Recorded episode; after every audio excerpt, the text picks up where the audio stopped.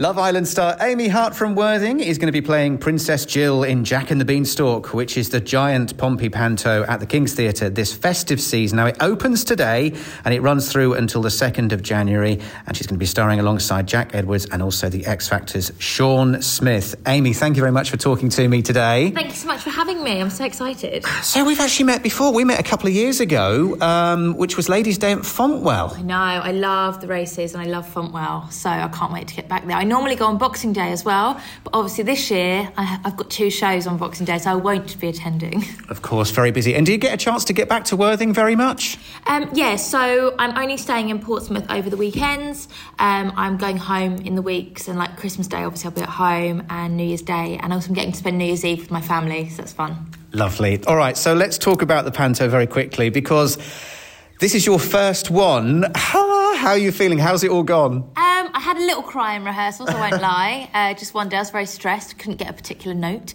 Um, but yeah, it's going really fun. It's going really well. It's so fun. All the cast are so welcoming. They are a bit of a family because they did Dick Whittington last year. Um, and they all rolled their contracts over to this year. But they've like welcomed me in. I've always felt part of the family since I started. Um, so yeah, it's really fun, but it is quite nerve wracking as well. Like I think singing today on front of in front of like 1400 people on stage is going to be quite scary.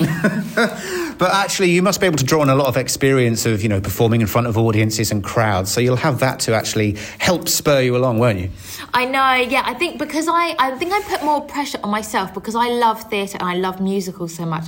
I'm comparing myself to like my friends that star in West End musicals. Uh, so I probably need to cut myself a bit of slack and just do my best.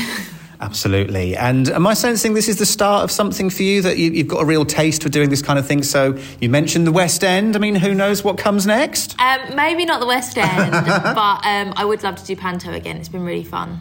Okay. And tell me a little bit about your character, Princess Jill.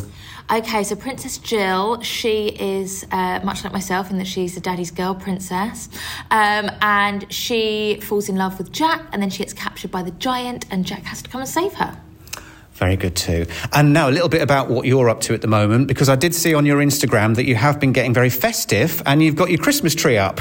Yes, so I did actually have to put my Christmas tree up on the 26th of October because I had to get all of my work done for my brand collaborations before I started rehearsals, and that was the only time I had to do it. But I felt very smug this week when everyone's like, "Oh, I've got to go up in the loft and get all my stuff down," and I'm like, "Mine's already up." I did notice it was sped up when you were doing this, yeah. but you had a costume change halfway through.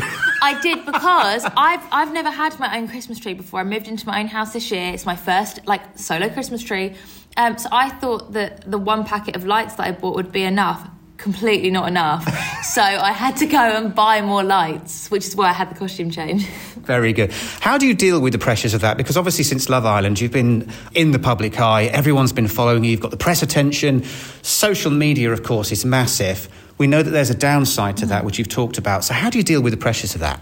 Um, I still have all my uh, old friends from pre Love Island, and obviously I'm very close to my family. And I think that for me is what keeps me grounded, keeps me sane. Um, it's just to have it like to them, I'm just Amy still. And me and my friend Becky, who's a choreographer, were walking down the road in Southsea the other day, and this lady was like, "Hello."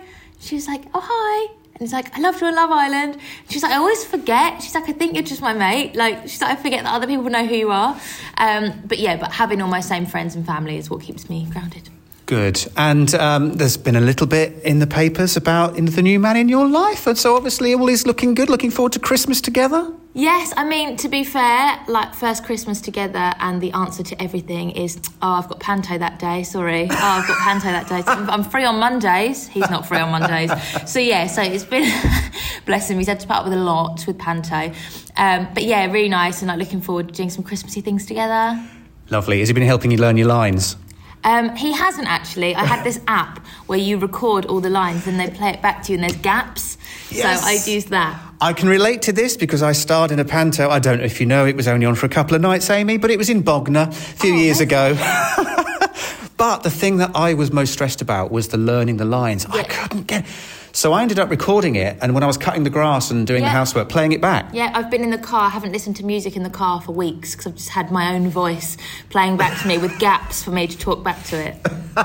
Well, I'm glad that's not just me. Uh, it's going to be fantastic. It starts today. Good luck with it, Amy. Thank you so much. I'm sure it's going to be an absolute storm. One thing to ask what's happening for you? Anything for next year that you can tell us about beyond the panto? Um, there's not much I can tell you about because it's all hasn't like it's all right at the final hurdle to be signed. But I can tell you what I'm definitely doing on Mm-hmm. the third of January, and that's going on holiday. Ah, there's my exclusive. There's my exclusive. Amy Hart, thank you so much for talking you. to me. Thanks.